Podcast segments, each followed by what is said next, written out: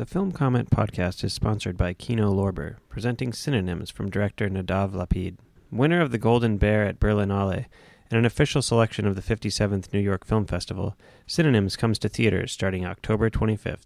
Ovid.tv is the independent streaming home for people who want to watch essay films, works of international cinema, progressive documentaries, and the art house gems that are impossible to find anywhere else. For just $6.99 a month, you'll have a direct hand in creating a haven for daring works of cinema.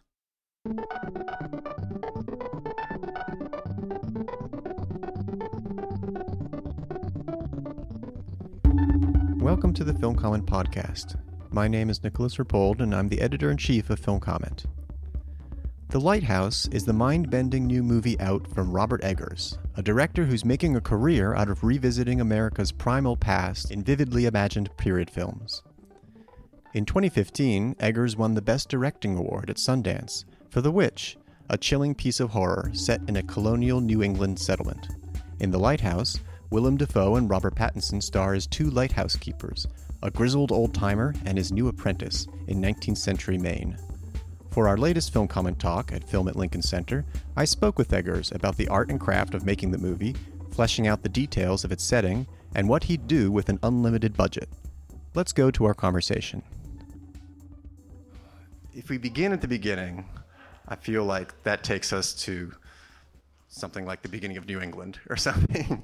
um, but uh, it, this is a film that it just really lives and breathes its its time period, um, which you'd say ballpark. I forget. Is there is there a, a date line? Uh, 1890s. 1890s. Okay. Um, and I mean, you know, you're curious when you see a movie like this, how exactly you're able to sustain the kind of mood of it and the level of detail in it.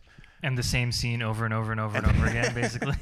Yeah, we'll talk a bit about that. I mean, what was? How did you think think through that? Or is that is that a kind of a fear that two guys in a lighthouse? You know, how do I rethink this? What are the camera setups for this? You know, how do I keep a certain mood? Uh, yeah, I mean, um, uh, I'm I'm I'm sort of obsessed with historical accuracy, which isn't necessarily an important thing to make a good period film. Uh, many uh, period films that I enjoy uh, are not historically accurate at all. Uh, but I, I I I enjoy researching and I enjoy um, I, I, enjoy researching as a means to an end to create an atmosphere in a specific world where you can uh, believe in uh, mermaids and, and, and, sea monsters and things. Uh, but I also like the act of research. Like I, I enjoy learning about this stuff. If I made a contemporary film, I think I would be very bored and I would start fixating on stupid things to occupy myself. Uh, but um, you know, uh, Guillermo del Toro uh, if he does a period film, he he creates his own world beautifully. Uh, I would find that you know crippling that the pressure to to invent that stuff, and I find it's very satisfying for me and my collaborators to know what the bar is, and that is accurate. Of course, it's always uh, an interpretation of, of accuracy. If you go to a museum, it's always an interpretation of right. of, of, of, whatever they've learned, and, and and of course, people and different historians have different ideas about this and that. But this is, uh, you know, the, one's best one's best interpretation, and and you know, my my entire process and my brother who wrote this with me took that process on. My entire uh, writing process and, cre- and, creation process is, is, is research based so uh, you know my brother and i had the concept a ghost story in a lighthouse which is not what this is but that was the sort of beginnings of it. And this atmosphere of a, of a black and white crusty dusty rusty musty world uh, in in a boxy aspect ratio with the, the pipe smoke and the facial hair and the Guernsey sweaters and the salt cod and uh, rolled cigarettes, clay pipes, whatever, blah blah. blah. works. And then you know, how do you? What's the story that then suits that atmosphere? And you know, I think people who don't like my work would say that the problem is I start with atmosphere and not story. uh, but but that's um, sort of what what turns me on. I mean, I guess it's not always that way, but usually. And what are you looking at, or what are you, what are you getting from? You know, I was scanning the credits at the end because I knew there would be all sorts of things there. Like, like I saw Sarah Orne Jewett's name in there, and Lighthouse Journals. What did you draw from those kind of historical sources? Um, I mean, obviously, we need to learn how to talk in these dialects that we don't right. uh, speak. and uh, you you know you start out with Melville and Col- Col- Coleridge and Stevenson and the usual culprits, and you start out with your best version of, of Long John Silver and Ahab's love child slash you know the captain from The Simpsons, uh, and then you uh, when, when we found the work of Sarah Orne Jewett, uh, who is a, an author from the good old state of Maine, who was uh, writing in the, in the period in which this film takes place, she would interview sea captains and sailors and, and farmers. Uh, and write her stories in dialect. So that was uh, the best resource uh, for us. And then I found, uh, or not, I, my wife found uh, in the library um, a, a, a, dissertation by uh, Evelyn Starr Kutzler eh, that was about the like dialect in Sarah Orne Jewett, and she was breaking the dialects down and and stating the rules of the syntax and where is there words omitted and where is there r's where there shouldn't be and so on and so forth. And so we could say, okay, these seven things need to be consistent with Willem's dialect, these twelve with Rob's, or you know whatever. And and that and and so she really she really helped us out.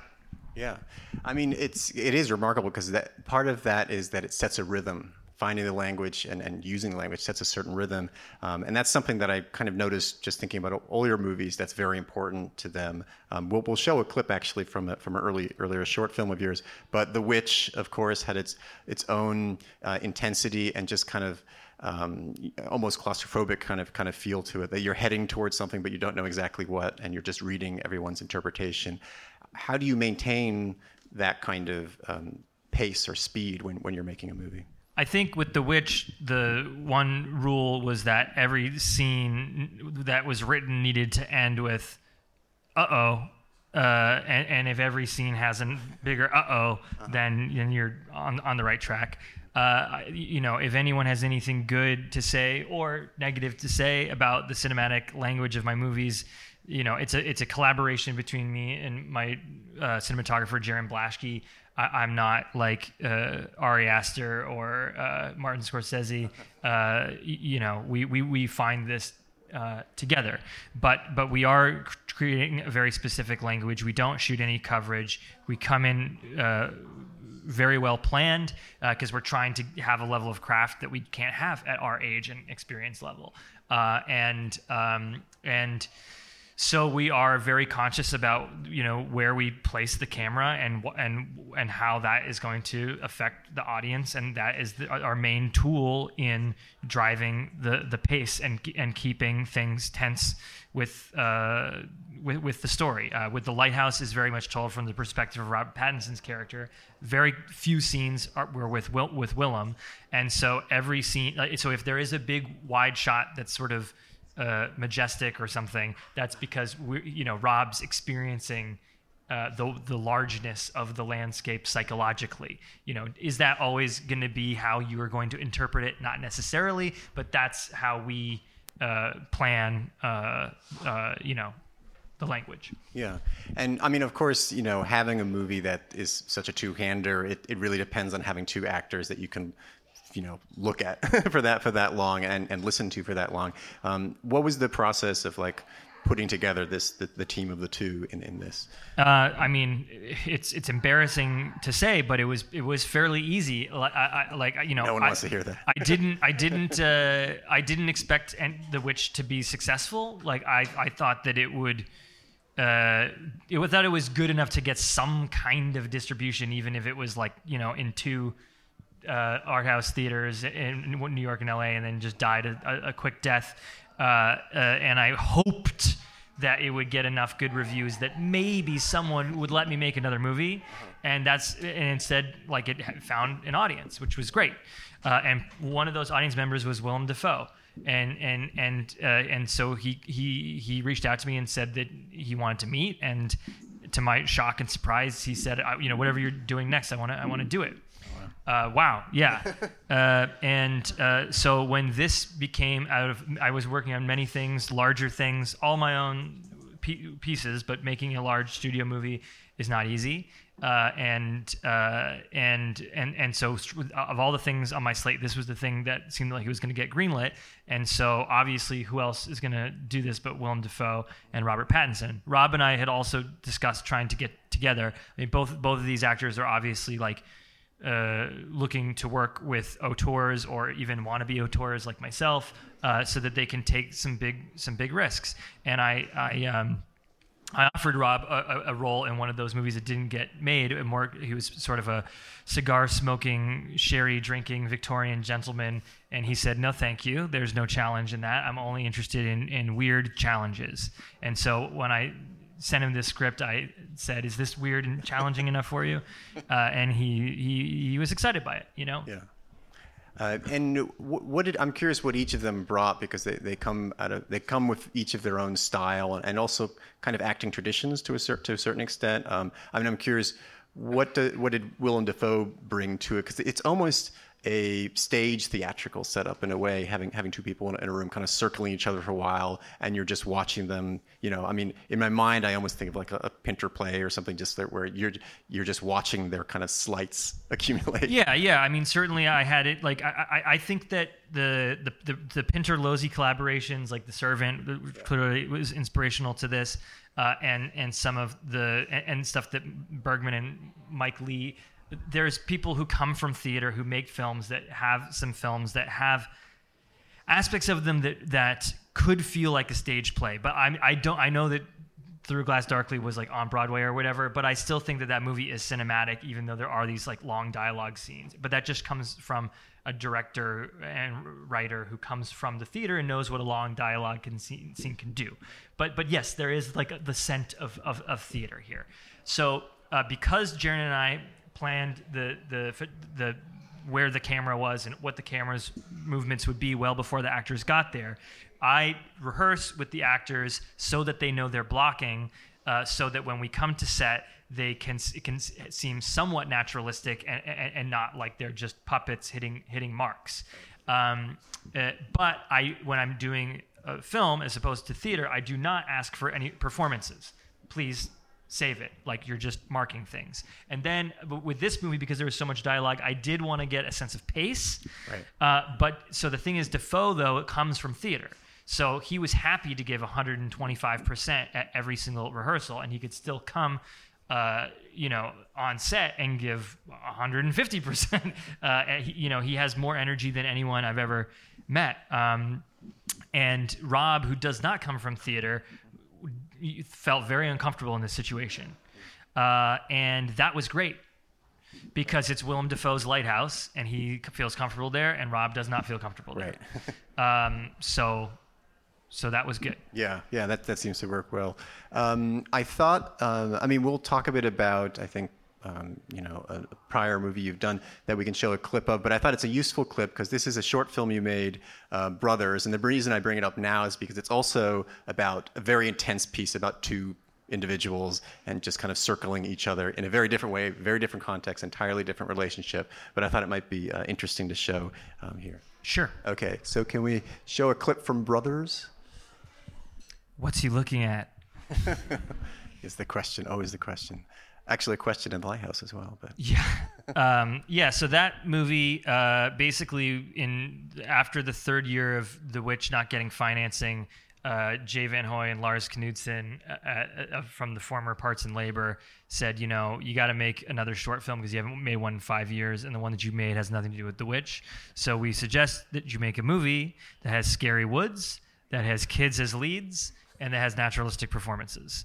Uh, and so um, I I, uh, I knew in one of my desperate attempts to try to figure out how to make the witch cheaper. I, I was doing trying to figure out a version that was like in my backyard, and so that uh, this this location uh, is, is, is is near this dilapidated farmhouse that's five minutes from where I grew up, and those were woods that I thought could have worked for the witch, and obviously they look very if you've seen the witch like quite a lot like the woods from the witch uh, and uh, yeah and it was based on my own childhood experiences playing in the woods uh, and uh, and a mentor of mine stories about being uh, a, a farm boy in, in 1960s rural New Hampshire, and uh, the poet Gregory Orr um, his killed his brother in a hunting accident, uh, and, and, I heard him speak, um, and that was inspiring as well. Yeah, that might leave a memory. um, could well, so and you so you grew up in New Hampshire, and, and right? Yeah. Yeah. Uh, yep. Yep. Yep. and uh, I mean, what what you know, you seem to carry like a, a, real feel for place, not just the past, but just for place generally. I mean, it, do you, you kind of trace an attachment to something about American past. It just seems very grounded in all your films. Well, I mean, you know, these three films are all trying to connect with, and my Edgar Allan Poe short film that's oh, not a complete piece of crap. Uh, the, the, the, they're they're all trying to commune with uh, that one a little less, but with the folk culture of my region. Uh, and um, so, yeah, I mean, I, I like I, I am I am interested in that. I've I've developed things that had to do with the folk culture of Transcarpathia and uh, you know Siberia and whatever, but like they didn't get made. Right. So Transcarpathia would be Nosferatu, right? Or oh gosh, I we wish I hadn't said anything. I'm not. I, that's as far as I'll go. Um, but what's the Siberian one? What? I shouldn't have said anything. okay, well, well, I'll, I'll talk to you afterwards. Um, but I mean, the folk culture, um, yeah, that's something that's kind of palpable. And in the lighthouse, one thing I really love about the lighthouse is you almost get the feel of folk culture or mysticism very or- organically developed. You know.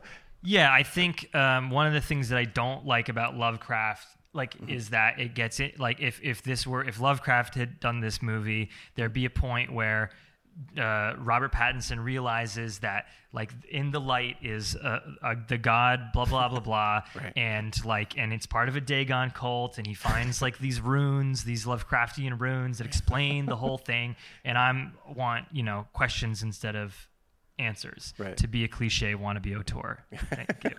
Uh, yeah. Well, yeah. Lovecraft must have been just a gas at dinner parties, just getting, sit, sitting next to Lovecraft. Um, but I mean, the thing about the mysticism, or uh, I don't want to you know give away too, too much about the lighthouse, but thing, as things develop, I feel like it almost comes out of routine, and that's that's something that, that that's really important to a picture of the past. Well, yeah, I mean, so if you you know the sea, is, she's the most powerful character in the movie, and if you're living your life on the sea, it's it's no wonder that all that sailors have so many superstitions because any uh, uh, on, on, ontology, belief system, whatever, uh, is is based around um, you know trying to create some harmony and order in in, in chaos. So they so of course they're developing all these superstitions that like are not uh, you know i mean they're important. They're real. They exist. You know if you believe it exists the end Right. Yeah. And and and you know, as you go through your days, the kind of monotony of it, and something that's almost like fertile ground for something to develop. The kind of, and especially if you're not eating well or if you're cooped up.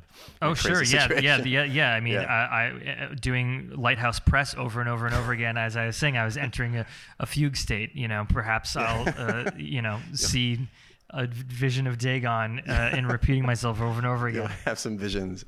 Um, um, I also just want to ask a bit uh, before we get some questions from the audience, um, just about kind of cinematic influences. Um, I mean, um, obviously, very different filmmaker, but just in terms of kind of rebuilding a vision of the past from the ground up, I thought a little bit about um, Polanski's, you know, Macbeth, just a feeling of like you're there and it's really musty. That movie's not accurate at all, but it's cool. uh, but like, if it, like, okay, the last sword fight very cool, very well done. Uh-huh. Uh, you're you're totally engaged yeah. with the filmmaking, uh, but these are supposed to be two of the best warriors, and they can't like sword fight. Uh, there, has been thousands of years of, of martial arts of people like fighting with swords, and they are waving them around like you know like tree trunks. It's ridiculous. Yeah. Um, uh, but it's engaging. Yeah. Uh, Sorry. Um, no, that's okay. I mean, sometimes you need to fact check um, Macbeth, but uh, I mean, also that and and just his short films in a way, also just reducing like relationships to very bare elements of like sure. leveraging. But I mean, but part of the reason why the Lighthouse and the Brothers and the Witch and the Telltale Heart are these yeah. tiny chamber pieces because it's cheaper Okay. You know, uh, I mean, like, uh, yeah, I mean, frankly, uh, it's cheaper. Yeah. Well, let- let's say you had like unlimited budget. What what would you envision then if you had I don't know. I mean, would you want to make one one of these enormous I don't know what, you know. Uh, yeah. I mean, I, I I would still hope that it would be intimate, even if there's a even if it was on a, a, grand scale. The you know part of the lighthouse w- was having control. Uh, you know, we I had more money than the witch, but a similar scope and scale, and we were able to build every single building, including the working uh, 70 foot lighthouse tower. Uh, and so that, that really gives us control. And we're shooting in this ridiculous, uh, antiquated aspect ratio. And we know that we can build a table that will suit the, the galley so that we can get a two shot of Rob and Willem on a 50 millimeter lens mm-hmm. with enough room, yada, yada, yada. And that, and that, and, and I, of course, I love that kind of control. And also mm-hmm. with this size, I can be specific about every door hinge and every doorknob and every mm-hmm. button and floorboard and whatever. And if I was doing, uh, you know, whatever, my version of Lord of the Rings, like it would literally be impossible to do that unless you had like, you know, 10 years of prep, which no one's going to pay for. Right, right.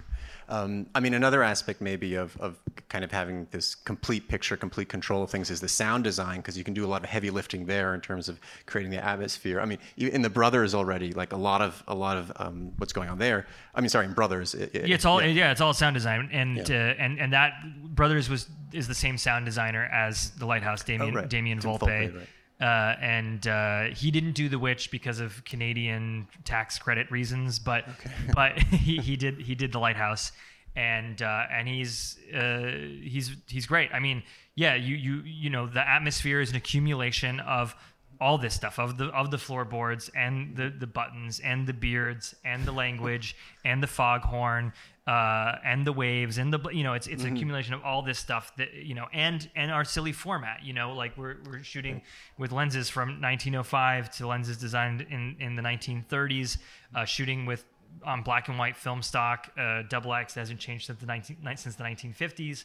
Using a, a, an orthochromatic filter to kind of suggest uh, the you, you, unfortunately you can't get orthochromatic uh, negative for motion picture film anymore, so we had to use a filter. But but the you know or, perhaps you all know this, but but you know ear- early cinema and still photography uh, was not sensitive to red light, but it was sensitive to ultraviolet light. So the ultraviolet gets blemishes that you may not see uh, to, to the to the bare eye, and not having not being sensitive to red light renders anything rosy on like a Caucasian person's face darker. So when you watch Eisenstein and you're looking at these tan Russians, it's because they're not wearing makeup, whereas the Hollywood actors are wearing white pancake makeup to compensate for uh, the orthochromatic stuff. And we wanted the, these uh, Rob and Willem to look like salty sea dogs, and also that it also renders some blues lighter. So if you look at like you know Mathew Brady Civil War photography, that has these white, just blank white skies, and we have those on our uh, on our few nice days in, in, in the lighthouse. It, it makes them more uh, austere. Again, and it's not just being fussy. It's not just being nerdy. It's all about like uh, getting that atmosphere out there. Yeah, yeah. Well, you feel it. Like you feel it. You know. Yeah, I mean, I love uh, Emmanuel Lubezki, uh, very inspired by Oh, yeah. him and his work. But you know, his like his, him being really excited about Alexa 65 and saying we've been looking th- at the world through dirty windows Mm-hmm. for years, and now we can finally see things clearly. I like the dirty windows. Yeah. you know, we had to shoot The Witch uh, uh, on Alexa for financial reasons, and when I look at it, it feels naked in a way that really Mm-hmm. bothers me. The Film Comment podcast is sponsored by Kino Lorber, presenting Synonyms, the new film from Nadav Lapid, director of The Kindergarten Teacher. Winner of the Golden Bear at Berlinale and an official selection of the 57th New York Film Festival, Synonyms tells the story of a disaffected young Israeli who flees Tel Aviv for a new life in Paris, only to find himself lost in translation. IndieWire calls it astonishing, maddening, brilliant, hilarious, obstinate, and altogether unmissable. Synonyms opens October 25th at Film at Lincoln Center and at the Quad Cinema before expanding to select cities. Film Comments Jordan Cronk describes Ovid.tv as the first streaming service whose selection of contemporary art house films may prove to be its primary draw. Ovid.tv features over 600 independent works, including Chantal Akerman's documentary on choreographer Pina Bausch, 12 mind expanding works from Chris Marker, and classics from Cannes winner Patricio Guzman. From now until November 30th, 2019, save 50% off your first three months of Ovid.tv. Just head over to www.ovid.tv and sign up with the coupon code COMMENT at checkout. Well, let's get a question or two from the audience. Who wants to begin? Thank you so much for your movies. Um, I was curious about one thing that I love about The Witch and that I'm curious about with The Lighthouse is the specificity of mythology and how The Witch was a, a horror film for that very specific location. And this seems to be very much the same thing. And I'm wondering how, with your um, dedication to accuracy, where you cull those stories and those myths from so that you're portraying them accurately to the fears of that time. Uh, yeah, uh, with I mean with the witch, it was it was easier because it's all very um, it, it's all very intact. Uh, I think that some uh, something that you know some like you could wag your finger at me with all this talk about accuracy is that like inspired by uh, Coleridge and Melville. Uh, we, we, we, we, we knew that Defoe's character was going to get into uh, referencing some classical mythology in his uh, rants and sea spells and sea curses and things. And so uh, my brother and I, forever guilty for having Jungian leanings, start uh, amplifying in our archetypes. And, and, and so once we had a story that we said, okay, what classical myths does this d- resemble or myth myth or myths. And then we kind of went in and like and rebaked some of that stuff in there. But i think b- because the classical myths are so rich with um, with with sea mythology uh, that it was that it was helpful. And, and even and even in uh, the the folklore that it was native to New England and imported from the British Isles. Like people talk about Neptune, people talk about sirens, like they, you know, so so that is that is still sort of there, and we and we bring it out a, little a little a little more. But obviously, you know, it is about reading.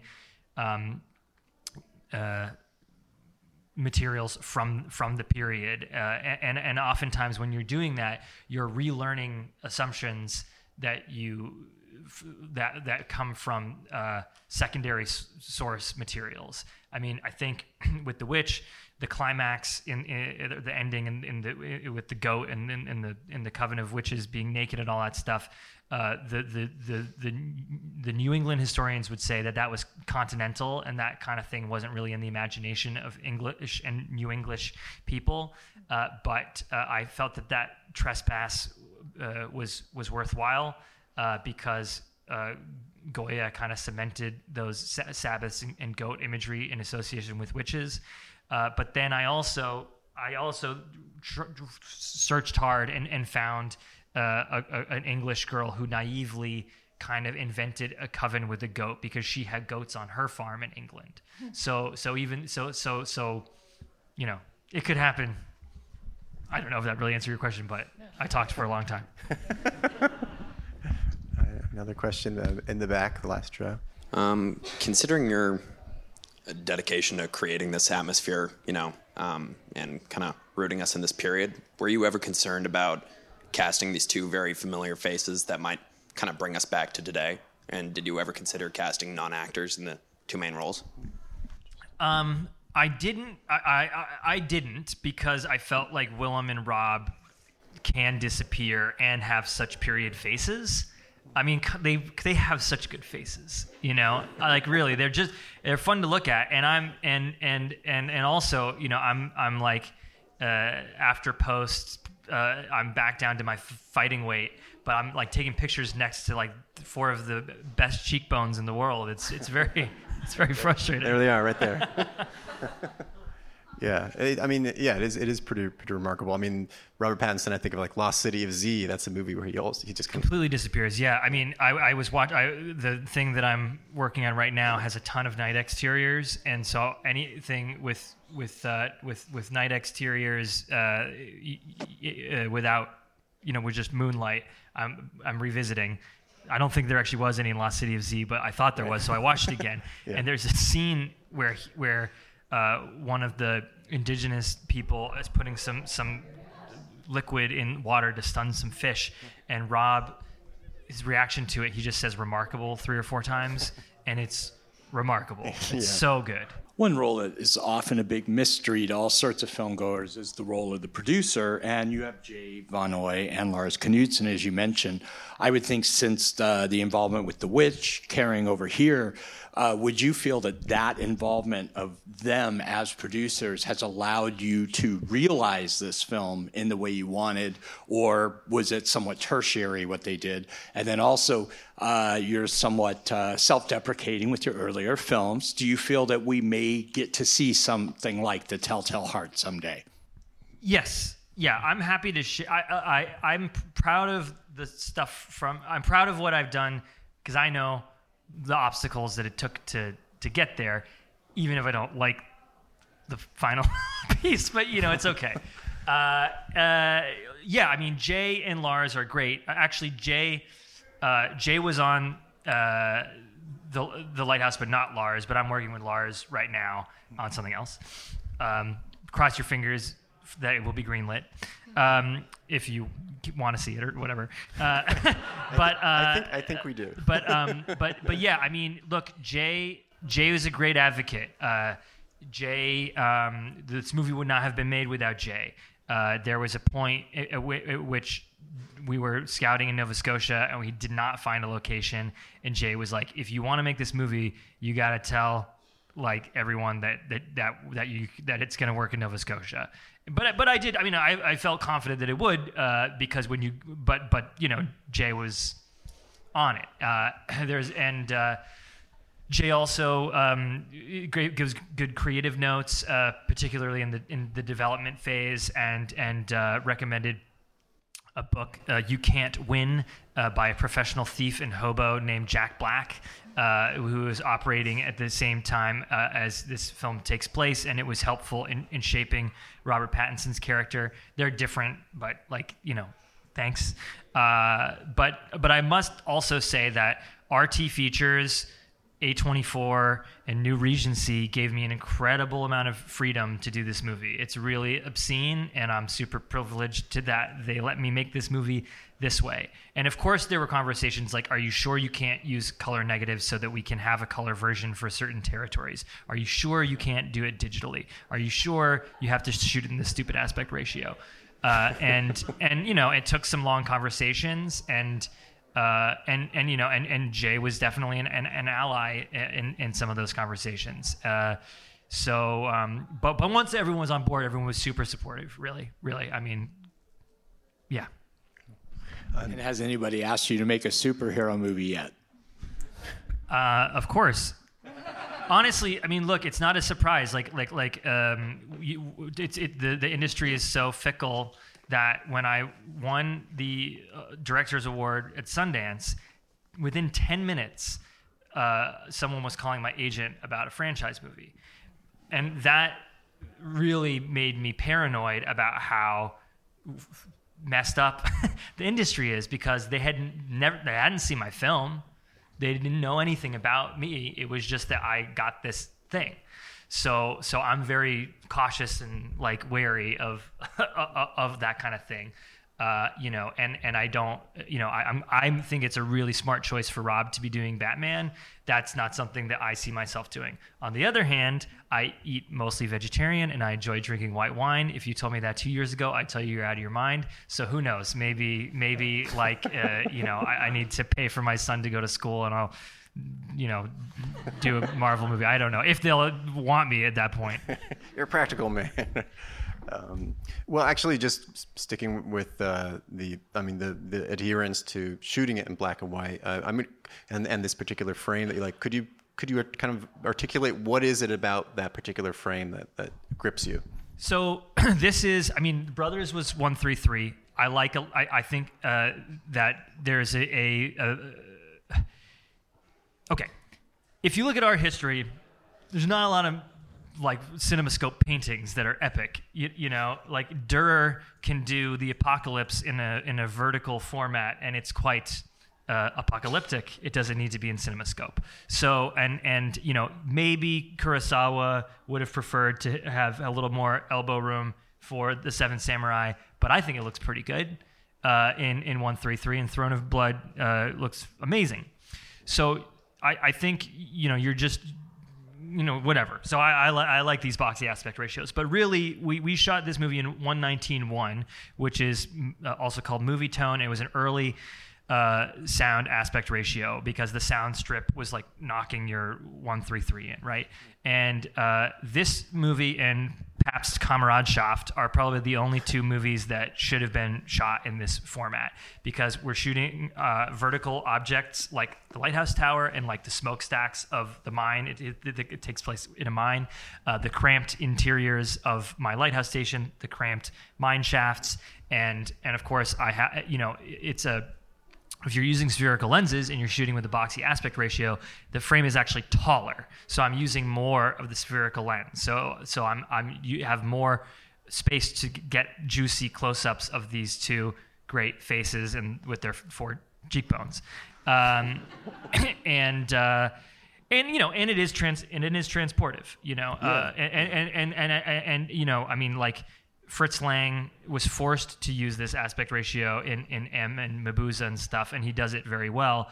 Uh, but again, like Kurosawa, maybe he would have preferred to have a little, Little more elbow room. Yeah, um, but for us, uh, it was it was it was it was nice, and Yeah. and it was I, I have to say really cool. It was really cool at TIFF.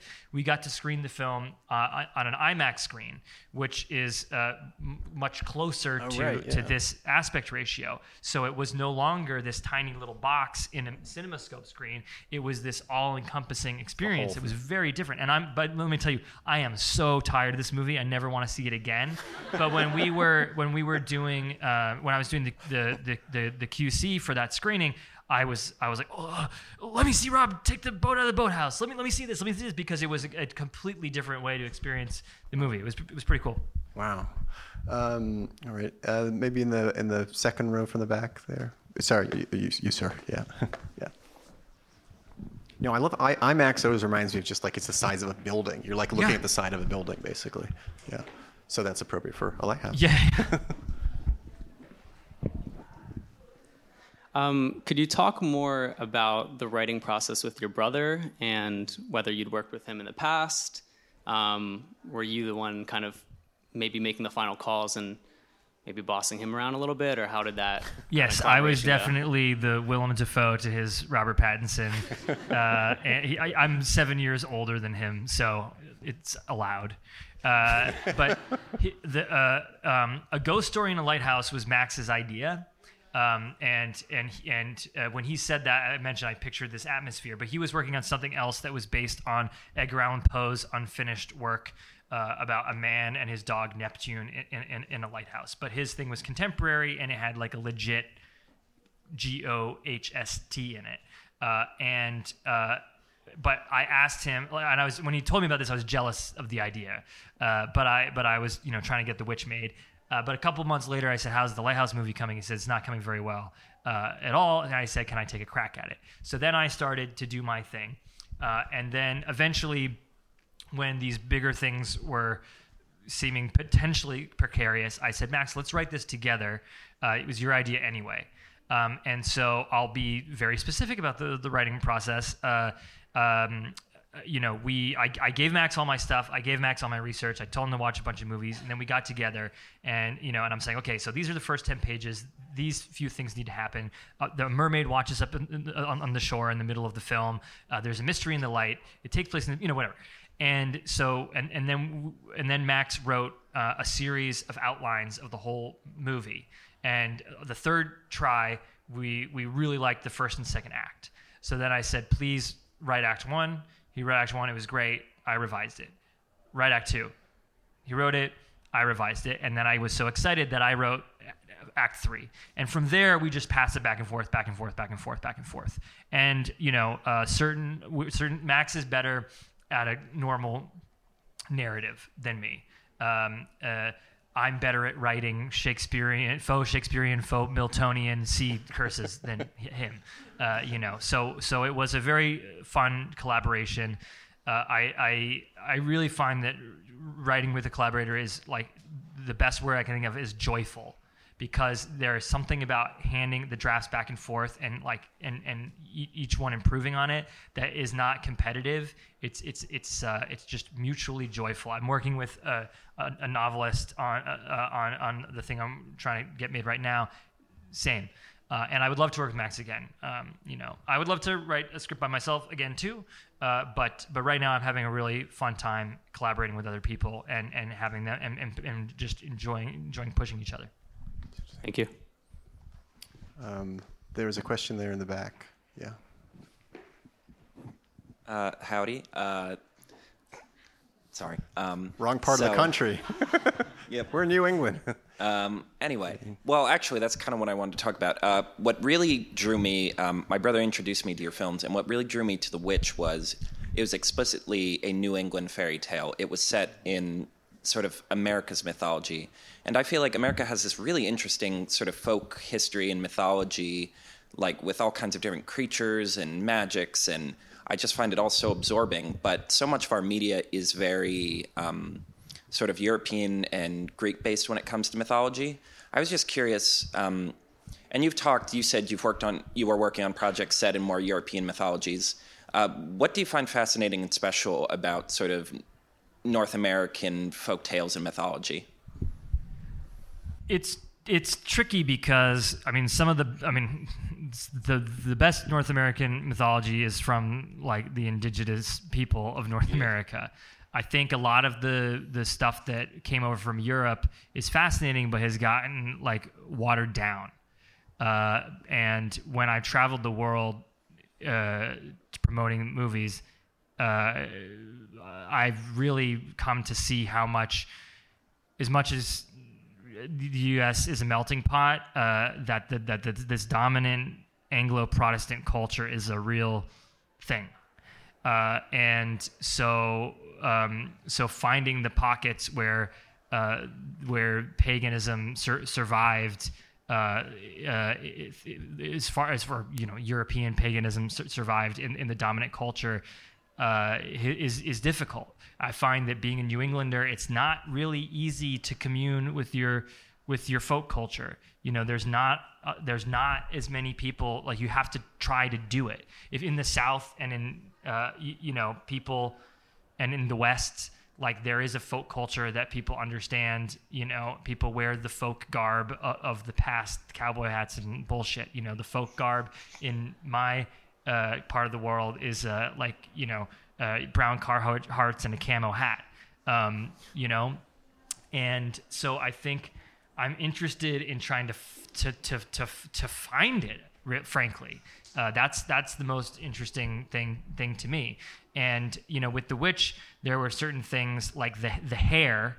The witch as a hare is is massive in uh, in in uh, the British Isles and, and and Ireland, but because we don't have hares here, that kind of died. But I think for some people uh, who, who've experienced this like inherited cultural memory, like the hare worked for them because it was uh, some thread that it was sort of attached to. Other people are just like, "What's up with the bunny," um, which I also understand. Well, I mean, uh, one other thing that strikes me is, I mean, are, are you trying to say something about like the primitivism of some of this in the sense there's there's often like a violent like core to it at a certain point that that gets released, uh, you know? Yeah, I mean, that's a bad word, primitivism, but I mean, just something No, about the I- primalism is a better word. Think. Yeah, yeah, yeah, yeah, yeah, yeah. Um, yeah, I think uh, like anytime the dark side of stuff is like repressed, it's going to like you know ex- explode. Right. So the Puritan, etc. Yeah. All right. Um, another question from the audience. Anyone? Sorry, I didn't like run no, with it's, that no. I mean, I, I, I hesitate to ask a question because I don't want to reduce it, but like clearly there are ideas in, in you know in, in these films. So I'm curious. That's what I was, I was curious about. I mean, um, in, in the lighthouse as well. Um, well, um, I'm also just you know with with the lighthouse. The you, you know you, you we were talking before about. Um, how precisely it was it was staged and cut in the sense that I wonder if you could share that you know your first cut was not that much longer than than where you ended up.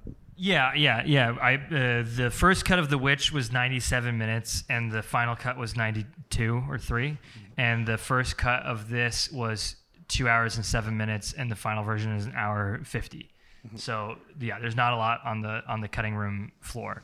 Uh, I'm, I, I love my buddy Ari Aster, but I don't know I don't know how he does it. the director's cut. I don't know how he does it. Yeah, is, is is part of that a little determined just by this the space you're working in that you you very much like blocked out how you're going to use that that set and or I just, I mean, I, I like making a choice and just committing to it.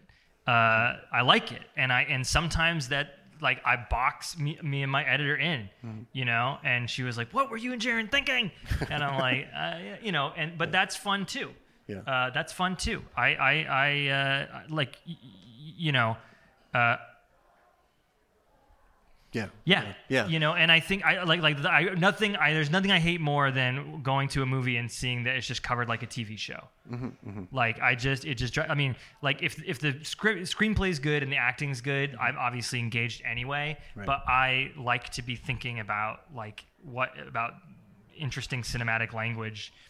You know. yeah yeah and and do you do you do you do the thing where you show movies you know to, to the actors beforehand or no there's no reason to show the actors a movie because uh, as Dafoe says, I don't. Why don't want to. Why? Why would I be watching the shadow of something when I could be watching the real thing? So I sent them a ton of research and photos and and documentaries and uh, recordings and books and all kinds of crap. Uh, but but no, the only. I mean, you know, I was trying to think if I ever shown anyone anything from a movie. Uh, you know, and I was like, oh, I showed Ralph Ineson Dovzhenko's Earth uh, for the stillness of the Ukrainian farmers, but they were not actors. So uh, not all of them, but certainly like Yeah. my favorite ones. Yeah. Uh, so um, so I don't. Yeah, I yeah, mean, like I show films to my collab, to my collaborators, heads of Mm-hmm. department, to, to some to some degree. Yeah. But um, but yeah. yeah yeah um, another question in the audience So it seems like you know a lot about like cinematography, production design, sound design. So like it seems like you have a very specific vision of what you want for every film.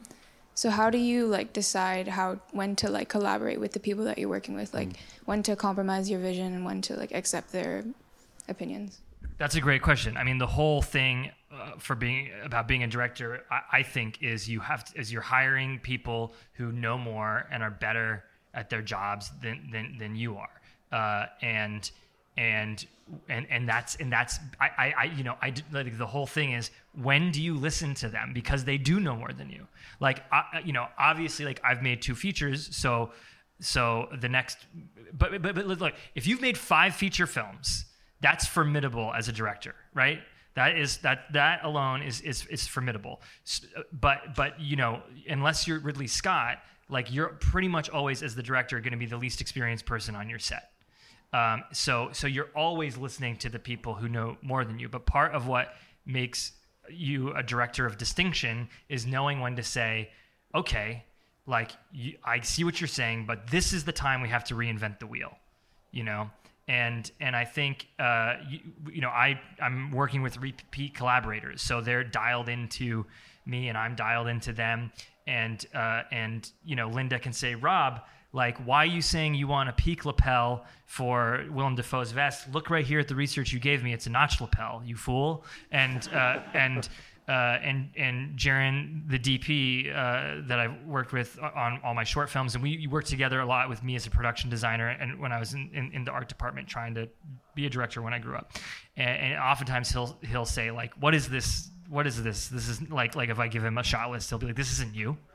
Like who is this? This isn't you, uh, and so we've got e- we've got each other's backs, and that and that takes time. But it's it's really just about you know but, but then like on, on the witch uh, I, I you know I had way less experience with um, with uh, VFX and with stunts, and I really kind of just um, said I'm gonna have to trust the people who I hired because uh, I I don't know anything about it, and to to some degree, uh, like to some degree, just let let them handle it, and and that was a mistake, you know, because I still had I. Uh, I uh, I, ideas and, and instincts that were correct.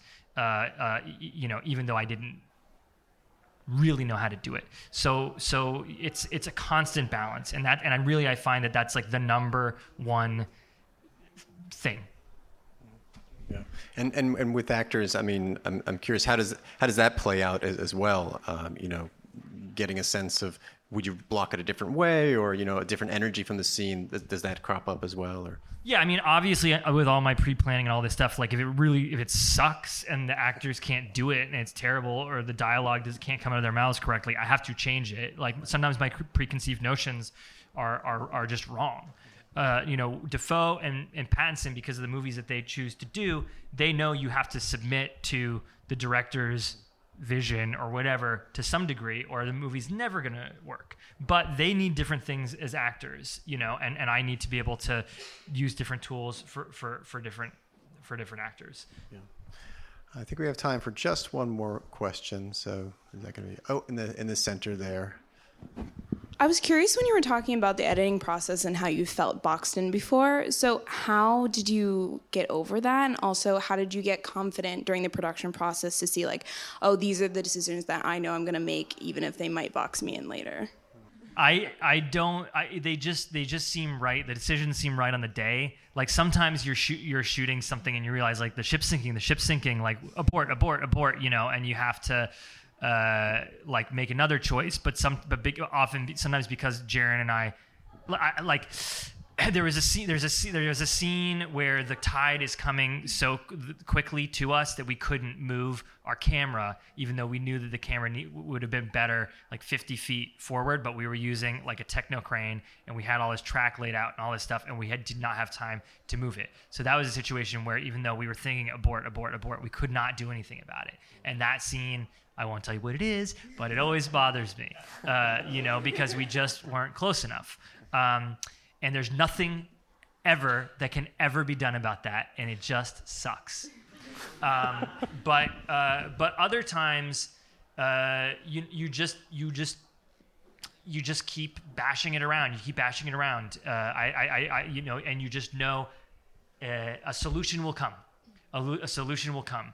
And sometimes it's it's so much easier than than you think, or or sometimes it's realizing, you know, I have to lose like this one beat that I like uh, in order to get rid of the stuff that doesn't work and and like that's sad but it's worth it in the end.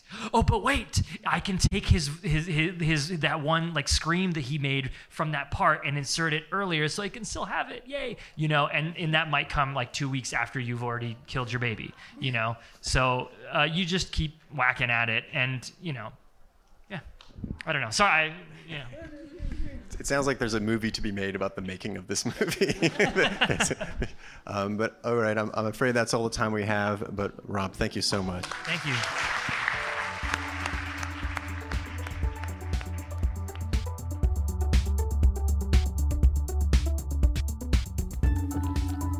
You've been listening to the Film Comment Podcast with music by Greg Einge.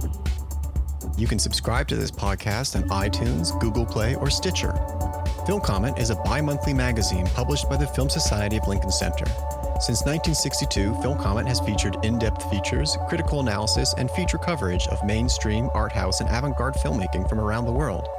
Visit us online at filmcomment.com to purchase a print or digital subscription to Film Comment, or check out our app available on Android, iOS, or Kindle.